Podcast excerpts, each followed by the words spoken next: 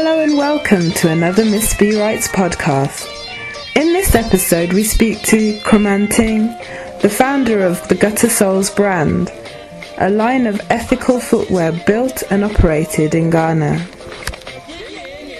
In part two, Kromanteng explains how he fuses his music into the Gutta Soles brand and why his shoes help to promote environmental sustainability and veganism. Um, there was something that you said about how you create your music and how you've with Gutta Soles you've you've almost used that same template. I find that interesting because we're talking about footwear.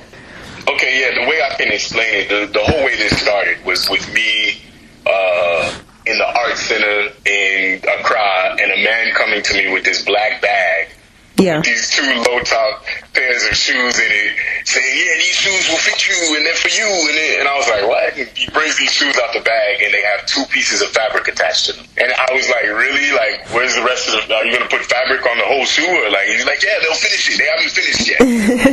and I was just looking at him like, "What? What is really going on?" And then I looked at the shoe again, and I, I liken looking to that shoe like uh, being in the studio and hearing a beat. And then I got inspired and I just in a minute I started writing the first verse. And then boom, okay, the second verse. Wow, we need to put a tire on the bottom. And then you know, it just it just came like that. It's like a creative process to me because the shoe is still evolving. Like I mean the lapel for instance at the top of the shoe was given to me by Kofi Ansah. And that was like a good three years after we had started making the shoe or something. And I mean, the beads on the back going from the top to the bottom was given to me by my Austrian friend in Berlin, Laura Lang. She's also a, a designer. I mean, so I don't even know. Like, the shoe just evolves through time. It's not totally my vision from the beginning, yeah. but it just keeps kind of going from that foundation. So it is kind of like, yeah, it's it's the creative process is the creative process, whether it's music, whether it's a sneaker, whether it's a government, whether it's like, I mean, whatever you want to say, it all starts with an idea and your imagination. Well, I just think that's a fantastic piece of imagery. I'm just thinking of it now. I also like the way that you've you've connected your music. I mean, I had a, a confusing first few years mm. because I didn't want to force feed people Kromanteng the artist, quote unquote. You know, and I saw that the shoes were more popular than any song I had ever created. So I kept it separated until I was reminded by John Beto, amongst uh, many other people that were telling me that I should use it to the company's advantage. So I tried a few things, and now I use my music exclusively for both Gutta Soles and G Soles brand. And I'm still like not, I'm not like I'm the only person who can make music, but it goes with our organic thing of like I mean, Open Gutter Films, for instance, that's in house, and everything is kind of uh, done by us. It's not really relying on uh, paying somebody outside or someone's just using creativity. Like I really like your imagery. So there was something else that I remember um, hearing, um, where you've got kind of got this idea of panning for gold in the gutter or in the environment. So I, I just like this idea of one person's trash is another person's treasure. I guess. Exactly. yeah. This is this is the whole. I mean, the whole metaphor of, of Gutta Soles is it comes from like Ghana being a big gutter. You know, because we see these open gutters in Ghana, and uh, it's really due to the city of Accra and many other cities in Ghana not really being designed by Ghanaians for Ghanaian purposes, but actually being designed by colonizers who were trying to export, you know, gold and resources, people, whatever you want to say.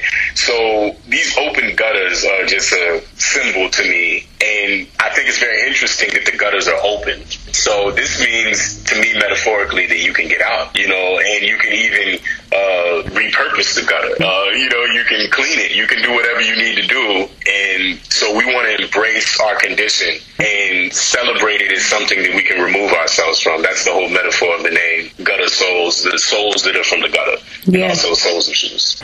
I love that. I, I want to know, in your opinion, when do you think Gutta Soles would be something that will be worn by a lot more Ghanaians than it is at the moment, where they see that this thing that was once rubbish is important and useful? Well, Ghanaians are a very particular group of people when we come to supporting our own. And I understand the dynamics of this. It's not like a I'm not like you know upset about it or nothing. This is just how it is, and it's not just Ghana. It's kind of with uh, with people. Seeing is believing, and when people in Ghana see that something is bigger than Ghana, that is when they tend to really, really support it and get behind it. So the way I designed this situation, my perspective from the beginning was never to depend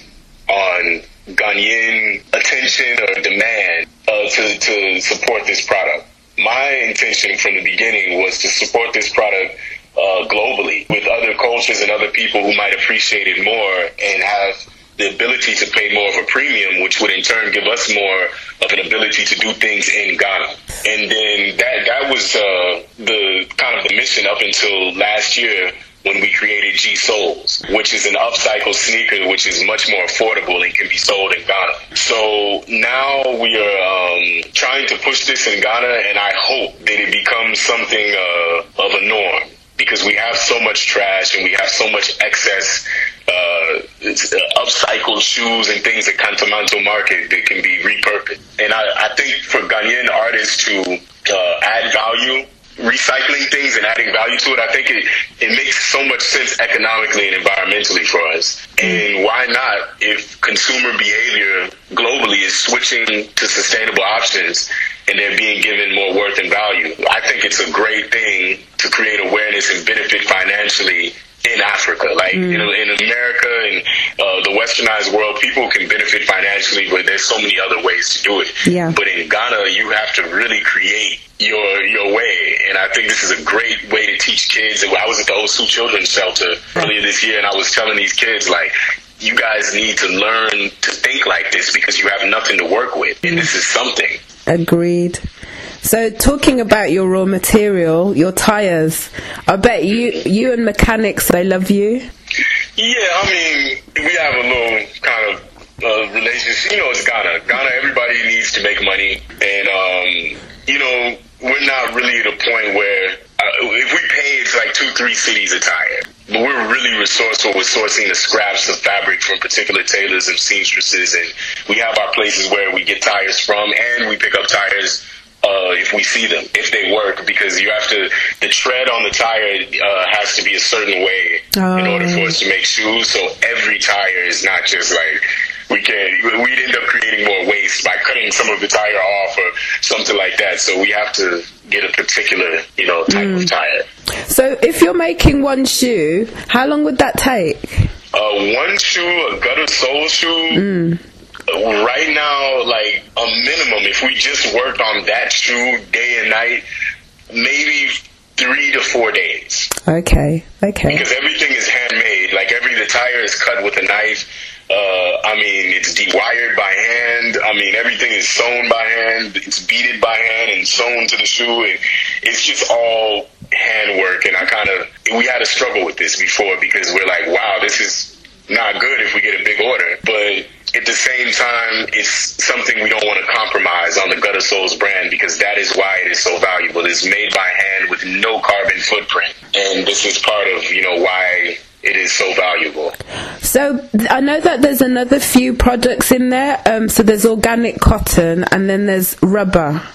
Yeah, we have uh, unfortunately, because we don't have manufacturing in Ghana and because we don't have the uh, facility yet to do this, we have to source our shoe bases from Ethletic, yeah. who is a German company that is ultra ultra ethical. Uh, Mark Soterbeck, the CEO of Ethletic, reached out to me very early on, and we uh, cultivated a relationship where they are supplying us with these fair trade, no chemical, cert- FSC certified natural tree rubber and organic cotton bases, mm. and then we build the shoe up from that point, from the bottom to the upper, you know, and everything that you see on the shoe. Yeah, but the G soles don't have that. Is that correct?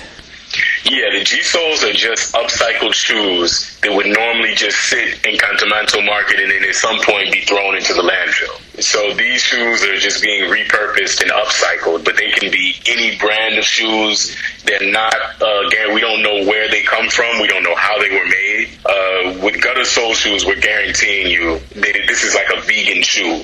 Ooh. You know, it is recycled and made by hand, and everything is like you know it's vegan standard. That's what Ethletic gives us. They give us that kind of premium vegan uh, labeling. Yeah. Where could people get your shoes? Like, it, can they get them in shops? Well, in Accra, we have two locations uh, that are selling G Soles. Mm. One is Loco House, uh, which is Ella Loco and Yeah. Stefania. Great, great idea and operation she has going there. Can't Yeah. say enough good things about it. And the other one is uh, the Untamed Empire store in Kotoka Airport.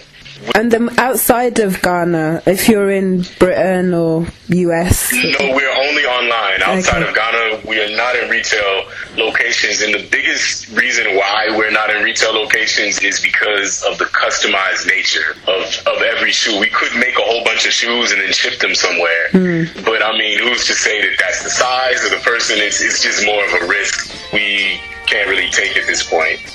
Thanks for listening to this podcast. Part three, Kromanteng talks about creating a footwear range for legendary high life musician Pat Thomas and the Kwashibu Area Band. For more content, follow us on Instagram and YouTube at Miss B Writes. That's M I S B triple E W R I T E S on Twitter at Miss B and on our website at www.missbwrites.co.uk. That's M S B Writes at co.uk.